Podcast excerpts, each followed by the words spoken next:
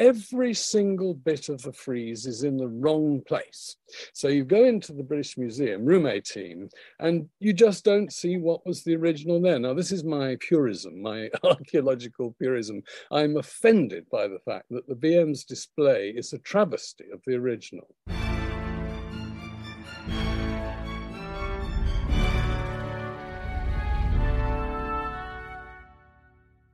Hello and welcome to this week's pod. My name's Oliver Webb-Carter, I'm the editor and your host, and today is a bit of a controversial one.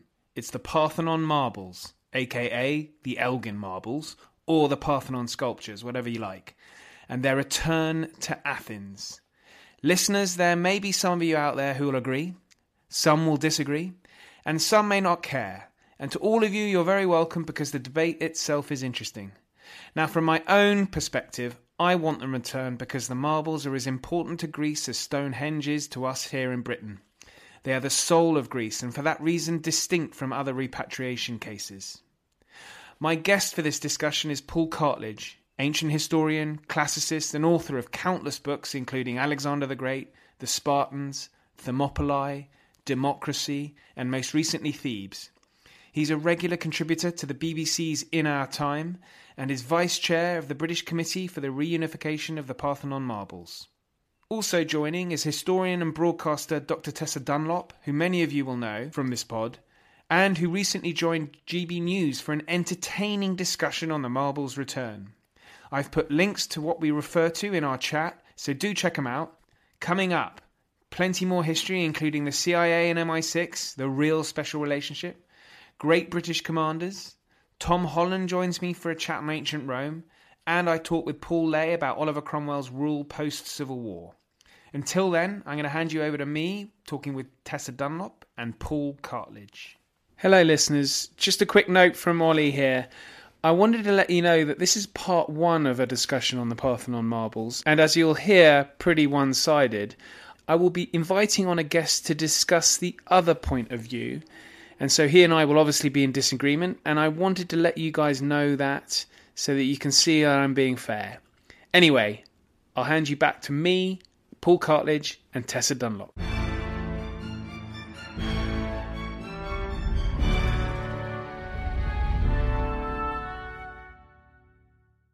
Welcome, Tessa Dunlop, an old friend, a frequent occurrence on the show. Thank you for joining me. And then Paul Cartledge, this is a real honour for me. Paul, I've read so many of your books and a distinguished classicist and citizen of Sparta as well. Honorary. Honorary citizen of Sparta. Great to meet you, Ollie, and hi, Tessa. Hello.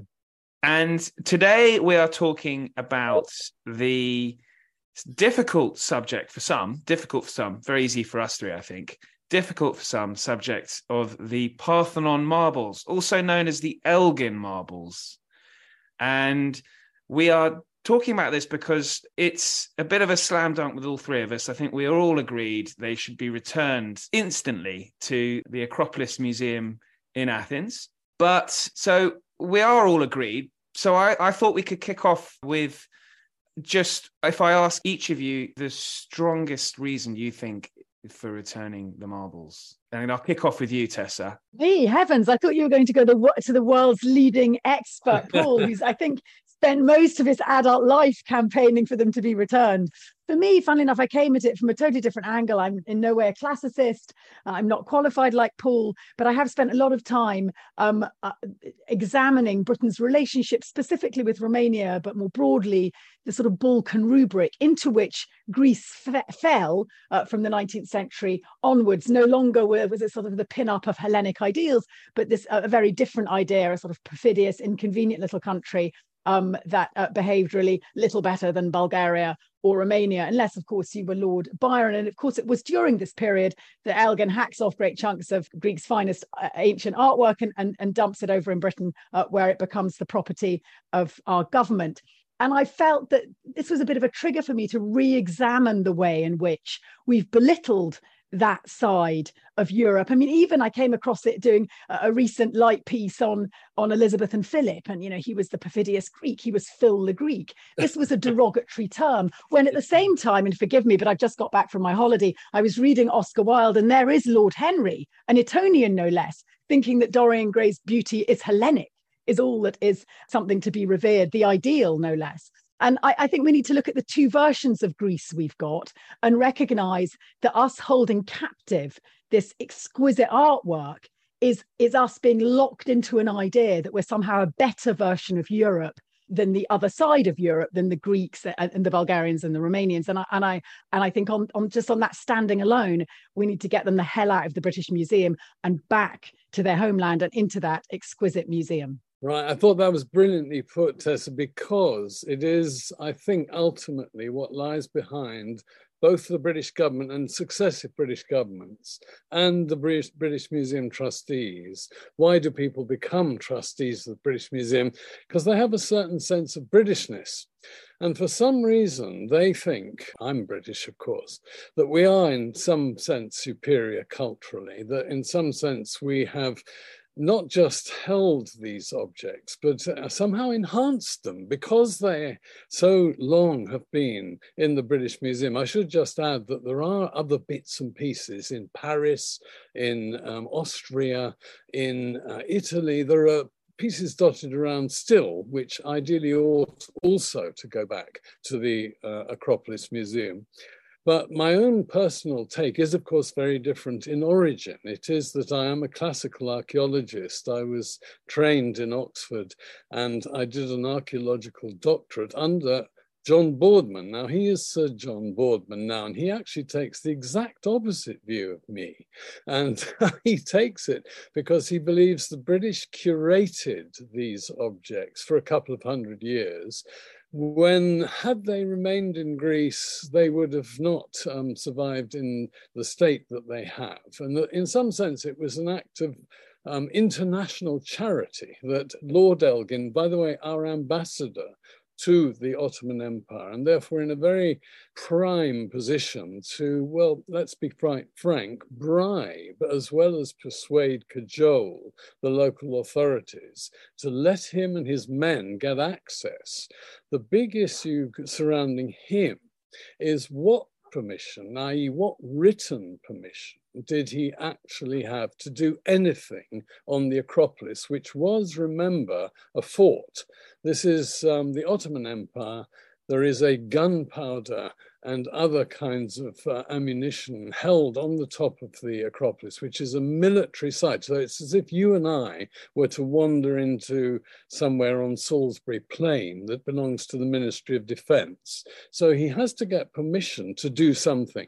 What was he given permission to do? It seems to collect from the rubble on the floor, partly there because of a huge explosion at the end of the 18th century, and at the end of the 17th century, excuse me, and partly because he was able to, with his money, to bribe and to persuade the governor of the Acropolis to let his men hack off what he had to hack off because it was very firmly attached to the Parthenon. So I'm an academic.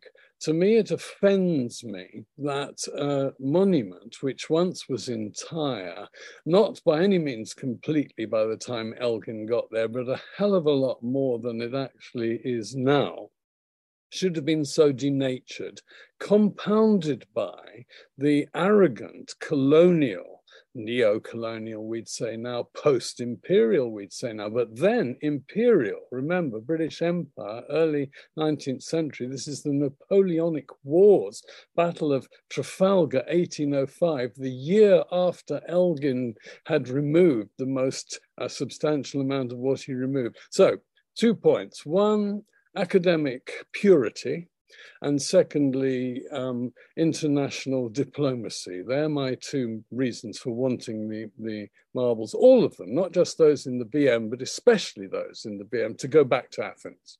But if you take Professor Boardman, he's an academic as well. I'm sure he takes just as strong a view from an academic standpoint. But we now have the Acropolis Museum. surely that weakens his argument somewhat. Well, not just somewhat, but totally, because if you compare and contrast the two displays, and what I haven't yet mentioned, I'm going to mention now, the British Museum have not always curated what they have exactly, very gently. But at any rate, if you compare and contrast the two displays, there is no comparison. The top floor of the new Acropolis Museum, opened in 2009, is oriented towards the Acropolis. You can actually see the Parthenon, what remains of it, up on the top of the Acropolis from the new Acropolis Museum. British Museum Gallery, it's called the Duveen Gallery, named after a crook, everyone agrees he was, an art dealer, Lord Joseph Duveen.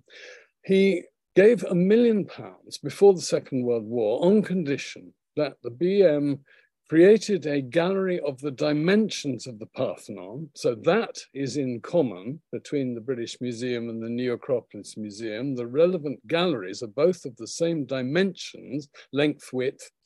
But he also specified that what the BM had was to be so displayed as to make it look as if the BM had the whole damn lot of the frieze. There are three main components of the sculptures that survive. A very long frieze, 160 meters, unique in the ancient world. There are pedimental sculptures, that's the triangular bits at either end of the temple. And so when both the British Museum and the Acropolis Museum display their marbles, they have the same format. You've got pedimental sculptures at either end, what remains of them. And then thirdly, what are called metopes or metopes, which are relief panels along either the west and in fact all round the temple, but principally along the east and west sides. So the British Museum has more of the both the frieze and the metopes, about the same amount of the pediments. But Duveen's arrangement meant that every single bit of the frieze is in the wrong place. So you go into the British Museum, room 18, and you just don't see what was the original there. Now, this is my archaeological purism. I'm offended by the fact that the BM's display is a travesty of the original. That's gorgeous. So, Tessa, you're chomping at the bit. I can see. Well, I do. I just want to add to Paul's purism with a bit of politicking, because a lot of the sort of anxiety around returnism, I remember David Cameron sort of spluttering over the word. It gave him such a rash. The anxiety is that, they won't be, or these artefacts, and it's not just, of course, the Parthenon marbles. There are many artefacts up for debate at the moment in a sort of the global museum narrative. But if you take the particular case of the Parthenon marbles, the idea that somehow is that they wouldn't be looked after or they wouldn't be displayed as well as they are in the British Museum. But that's been totally run asunder by this exquisite Acropolis Museum in situ with beautiful Greek sunlight, the backdrop of the Acropolis. I mean, you just couldn't get something any better. And I think, how is it taking us this long to play catch up? Even the Vatican has given back fragments of the Parthenon recently. They've stolen a march on so-called the mother of all parliaments, the British great democracy. And I go back to this idea that we think we're somehow better than the east of Europe. Lord Patton was on Question Time last week, and he sort of said in astonishment, the 20% of Poland that's the poorest over there are less poor than 20% of Britain's poorest. This was quite phenomenal that it could have happened. I'm like, wake up and smell the coffee, mate. Actually, Greece is no longer fighting a civil war. We no longer need some blunderbuss like a modern-day Winston Churchill to sort them out. It's a modern, functioning democracy in the EU. Thank you very much. Actually, it's easier to access the Parthenon Museum as part of a country in the EU than it is to get into the British Museum nowadays, thanks to Brexit. It's a slam dunk. So you've got the purism that is Paul's academic argument. And you've actually got this political narrative, which I think diplomatically would help Britain. We're on a bit of a sticky wicket at the moment. And this sort of private secret talks that George Osborne's going in for, public schoolboy, by the way, reared on the nipple of the Hellenic ideal. that really belongs to public school boys in England, not the Greeks themselves.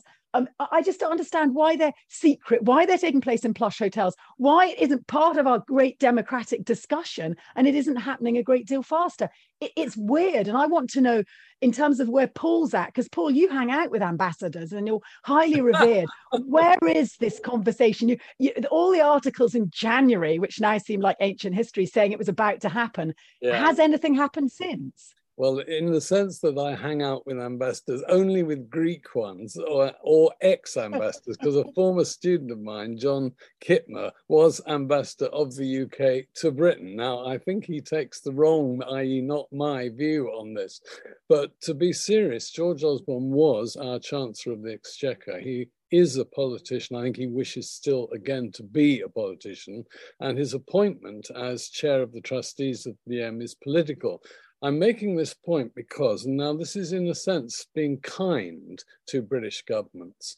If you had all the time and all the choices in the world, and you're preparing your next parliamentary session's legislative programme, would you put the Parthenon Marbles Repeal Act as one of your top priorities? Probably not. So in other words, in order for the marbles that are currently held in the British Museum in trust for the British nation under the terms of 2 Acts of Parliament, in order to get them back to Athens, there has to be an Act of Parliament, an Act of Repeal, and that's exceptionally difficult. So you could say, yes, Parliament drags its feet, yes, it takes the wrong view, but it is actually one of those issues which, though they have great importance, you're quite right, Tessa, cultural diplomacy, now international travel, I mean, it's as crude as that because we're out of the EU. Yes, there are all these issues, but on the other hand, getting them through Parliament, getting the issue through is particularly difficult. So we of the British Committee, I'm vice chair of that, for the reunification, we campaign. It's a drip. More and more people are in favor of this. Every time we have a poll, more people percentage-wise say, yes, they should go back. So presumably this is working through Parliament, but compared with cost of living, compared with fuel crisis, compared with Ukraine, I'm just giving 3 examples. The marbles issue, important though it is nevertheless relatively trivial. So, Paul, you're showing a lot of sympathy for politicians there, which I don't think listeners will go with. I'm sorry, I apologise if I did. Yeah, but I remember. But right, actually, go on, Tessa. I don't buy that idea of political decisions and there's a pecking order, and we spent hours and hours over fox hunting, for example. I mean, there's all sorts of, you could get it through on a private member's bill. There's all sorts of ways. Absolutely. Can happen. You're completely right.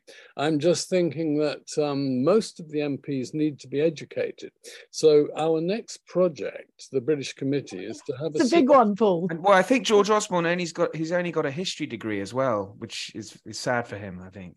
Well, it may be sad. I have to be a little bit careful, Tessa. You possibly don't know that I went to the same school as George Osborne a few years before him. And of course, I read a much superior degree at Oxford, but these things, one mustn't get too personal about these things. But no, to be serious, yes, okay, a private member's bill, and we do have in the Lords supporters, but that are very clear and declared and out. Shami Chakrabarti is just one. But on the other hand, in the Commons, there doesn't seem to be anybody, as there once were. We once had MPs who were very much open and out and thought this was terribly important, but there aren't such people now.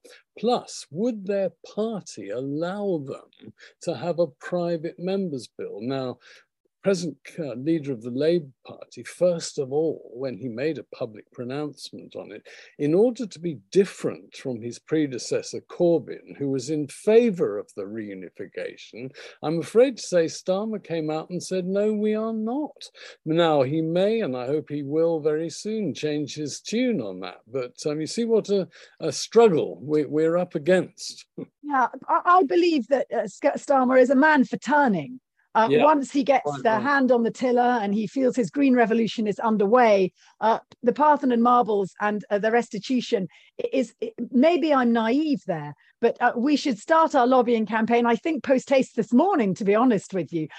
It seems extraordinary to me, and I wonder here if there isn't a sort of confusion or a bit of a panic. We've had huge conversations around the Kohinoor diamond, the Cullinan diamonds, in the run-up to the coronation, and a sort of telegraph-style swathes of Britain's collections are going to be run asunder and sent overseas. And I think there's a conflation sometimes of one artefact with another artefact. Yeah. The Benin bronzes are a classic case where the museum that they're supposedly going to be sent to, if they ever get sent, and some have already, certainly from Germany, isn't going to be built, I don't think, until 2025. This is a totally different, and there's also huge moral debates about the slave history and how they came about, and therefore who you're rewarding with their return. None of that infects the case for the Parthenon marbles. And likewise, the diamonds, who do they really belong to? Their genesis is far more controversial. So to me, really, in some ways, the restitution debates that swill around almost get in the way, trip up the purity of the Parthenon marbles case. And I wonder how we put it on its own pedestal, if you like. That's a very good point. We do make always of the British Committee, it is a unique case. We insist on that, because otherwise people get worried that floodgates will open and so on. Comparability is the point you're making, which is a different one. And I suppose there, I'd say there is this similarity insofar as, did Elgin have any title to ownership of what he sold to the British government? Now, you might say that's all ancient history, and in a way it is, but if the British government of 1816 had no legal title, a fortiori, the present government and so on. And there's been a very recent book by, in fact, a Greek international human rights lawyer. She's based in Paris, called Catherine Titi. And she's made as powerful a case as is possible to make that under international law, both then and a fortiori now, Elgin had no title. Therefore, the British government had no title. Therefore, in international law and UNESCO, all the members but Britain are united in saying that the British government should seriously undertake negotiations because their title is shaky. So to that extent, there is a comparability, but I quite agree with you. We should probably do more to stress the uniqueness, the difference of our case. So I don't think also we should shy away from the political narrative that this is within the EU. They are our neighbours. We are trying to build bridges here. This is a chance, if you like, to take a lead, to deliver the global Britain, to deliver a vision, to reach out to our European friends, as Boris kept saying, to prove that, yes, we are no longer in the EU, but we're still part of the sort of European conversation. And in some ways, I think Brexit helps the case for the Parthenon marbles. Yeah, no, I agree with that. We are utterly with you on that international diplomacy, what's called soft imperialism or soft politics, certainly favour that approach, no question. I don't think that the current government is any interest in making friends in certain parts of Europe, and I don't think this is high up on the EU's agenda either, much as I wish it were. And I think also, if you are going to rely on a potential incoming Keir Starmer government, I remember back in 1997 as a very naive, optimistic undergraduate writing a letter to Chris Smith, the culture secretary, because I think the opposition Labour Party at the time had said that they would return the marbles. Yeah, they had.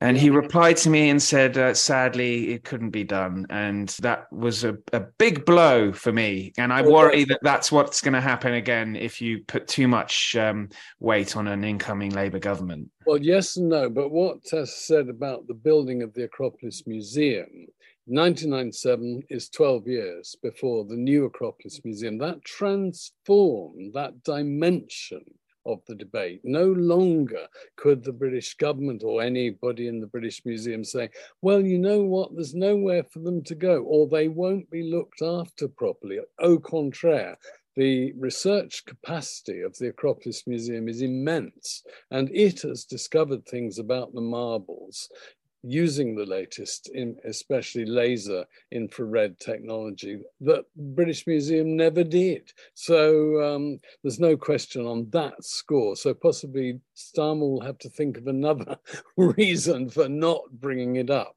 I found it's Lucy Powell, I think the shadow secretary for state, digital culture, media and sport, rather a large portfolio. I hope the marbles don't get lost in that. Oh, quite. I think... But we should all start writing to Lucy Powell. I mean, the more Hyhedians that hobnobble her, she can't then sort of avoid it. There should be not a sort of a bombardment. But no, quite right. I don't think we have approached her, but unless informally, Shami, who is, of course, a Labour peer, has. But on the other hand, we have bombarded the trustees, the chairman of trustees, to no effect whatsoever. We have indulged in freedom of information searches, which have been quite interesting because they reveal how high a priority when a trustee who's been nominated, and they're of course all nominated by various bodies, has a little interview just to vet them before they take up the position. The marbles is about number 3 or 4. What is your view on the marbles? So we know the British Museum gives it the highest priority. We also know British Museum wants currently a lot of money in order to redevelop all the galleries holding ancient Greek stuff, including the Duveen Gallery. So your point, Tessa, we should really have a go. We are having a go. It's just, it's damn difficult to get through. You can bombard something, but then if they just block, that's the end of the bombardment. But I wonder if we don't make it something of an election winner. We know that Labour's become not the Remain party, but in a way it needs to steal, certainly in some constituencies, off the Liberals, also off the Tories. Lucy Powell, if she could be told, shown that 59% of Brits, even if you're just a random layperson, they want the marbles to go back to Greece. We want to feel good about ourselves. It's like a national purging. Isn't this a metropolitan elite discussion that really has no bearing on the day-to-day struggles of the British electorate? Point. That issue was raised, Ollie, at the very initial parliamentary investigation of Elgin's case. He wanted to sell the marbles. The government set up a commission and went on for quite some time, and that issue precisely, why should it, someone said, probably a Tory, why do we care so much about these stones? Shouldn't we be caring about bread? But the two things should go together. They shouldn't be opposed, I don't think. But in pragmatic terms, I'm sure you're correct. I'm sorry if I'm coming across sounding a little bit too pragmatic and i.e. reactionary and rather less rebellious than I ideally would like to. But I've done this now for 40 plus years. As Tessa said, it's more than half my adult life I've been involved with this. And the reaction and the rejection gets to you after a while. Nevertheless, I'm not unconfident. Things have got a lot better. Can I just say, because we're getting to the end of time, and I know some of us have urgent appointments, to our listeners who are interested in either... Okay, for those listeners who don't think they should be returned, I wonder what message you would say to them. Perhaps Paul first. Well, politically speaking, this is an intergovernmental matter, and it would be immensely to our advantage as a country, and we are currently in very bad repute in many parts of the world, but Europe and the EU are our closest neighbours and allies. If we were to make such a gesture as a government, which would cost us relatively little, except as a transport cost, this is surely a wonderful way of appealing to a very worldwide, but especially European constituency. I think this is so vital. We've got so lost in a sort of political quagmire of fear and misinformation. There was recent migrant statistics, over 600,000. You know, we didn't celebrate the fact we've let Ukrainians and people from Hong Kong in. Oh, dear me, no, we self-flagellated. But what we didn't say was over 200,000 EU citizens returned to their countries. And we're losing this extraordinary goodwill. We had banks and banks of goodwill in those countries, particularly to the east. You know, France and Germany are always going to be a bit sore about Britain. That we like to think that we're sort of on a par with them economically and in terms of our cultural history. But, you know, the countries further east, they wanted to, they always had an affection for Britain that in some ways they didn't have for the axis of power in Europe, those Central European countries. And I just feel we've lost that goodwill, but it can be regained. And this is a way of doing it. And it speaks beyond the Greek borders. It speaks more broadly to what was once termed New Europe, you know, very patronizingly. A whole community of countries that want to be considered and are more than equal. You know, we need to stop referring to them as perfidious and think of them as fruit pickers who only don't come to Britain anymore because of Brexit. Actually, no, they've come through extraordinary periods of history. Yes, Greece wasn't behind the Iron Curtain, we know that, but it had its civil war, it had difficult periods, but we've shored up our own democratic ideals on what they gave us. Thank you very much. They are an extraordinary country in their own right, and they deserve to show off their heritage and actually profit from it. How dare us continue to profit from it. That's what makes me angry as well. Let's not pretend this isn't also about money, but this is more than money. It's priceless. And don't conflate it with diamonds and don't conflate it with bronzes, because they're absolutely separate. This is bigger. And Ollie, you gave me this phrase when I went to battle on GB News, no less. They are the soul of Greece. They are the soul of Greece. How dare we, Britain? How dare we hold on to them? Nicely put. That's absolutely right. And one thing I think we can all agree on, we're at the beginning of summer. There's a lot of people listening maybe will be going to Greece on their holidays. They should definitely visit the Acropolis Museum. Not just visit, post on Instagram, challenge the status quo. Say, why the hell is this Acropolis Museum got large spaces? I mean, that in itself is a political shot in the foot. Every visitor to that museum is reminded of our pilfering ways. Correct. Great stuff. Thanks so much for having you both on. Paul, it's been a wonderful and real honour. Thank you. And Tessa, thanks. Just to remind everyone, the name of the incumbent Shadow Secretary for Digital, Cultural, Media and Sport is Lucy Powell. She's going to be in all our inboxes. I think today's the day. I mean, we've got the Emeritus Professor of, what is your exact title, Paul, just so that we can know when we write to her? Emeritus Professor of Greek Culture. Yeah. Do you think do you have a time? Do you think realistically, how long do you think it will take, Paul? 20 years. In other words, when this generation, which is still post-Second World War, neo-colonial in its mentality, when lots of things have happened, when finally the Ukraine issue is sorted, and when this country comes to its senses, because we've gone, partly because of the pandemic, but partly because of a surge of bonkers nationalism, into this remote pariah status. I feel extremely depressed and disappointed about our standing in the world, and anything we can do to repair it. This will be high on the agenda when our country starts to get its confidence back and starts to behave decently again. Yeah, that's really true. And I noticed that I do a lot and have done for many years, a lot of work in Romania. I make no secret of that. It's why I came across this idea of a Balkan rubric, this kind of bundling countries together in an arrogant way that we've been doing for nearly 2 centuries. And I'm very struck now compared to when I used to go saying I'm doing something for the BBC, doors were just open. Arguably, they didn't. I didn't deserve for them to be so opened. I could sort of waltz in and interview the president and no problem. And now I'm going back out there to find those returning Romanian migrants. And it's much harder. I met with, there's grit in the oyster now. You know, there isn't the welcome I once got. And they're right. You know, why should Britain have been put on a pedestal in many respects? It's about time we accounted for past misdemeanors, and for also a sort of a presumption, an exceptionalism that we believed was God given to us, when in fact a lot of it just came from the Second World War and the fact that we weren't compromised by occupation or some such. Right. And I think that it has changed, and now is the time to start righting wrongs. And for people who say that don't conflate bread with marbles.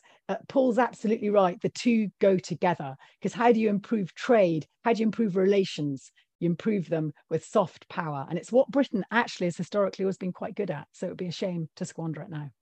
Well said. Great stuff. Well, thank you both for joining me for this illuminating chat. And I will put a link into the show notes so that all listeners can write to Lucy Powell to encourage her to request or demand the return of the marbles. I do hope she's got enough email storage to receive all the emails, because I'm sure I've managed to convince those who maybe were a little sceptical at the beginning of this conversation.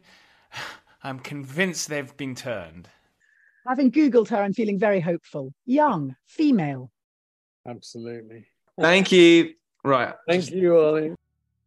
Thanks so much for listening. If you want to find out more, there are plenty of links in the show notes to get in touch with various politicians if you feel passionately enough. There are debates on GB News and The Spectator, as well as links to learn more about why it's so important to Greece. Plenty more great history coming up on this pod, including UK and US espionage, Oliver Cromwell, Tom Holland, and great British commanders. In the meantime, thank you and good night.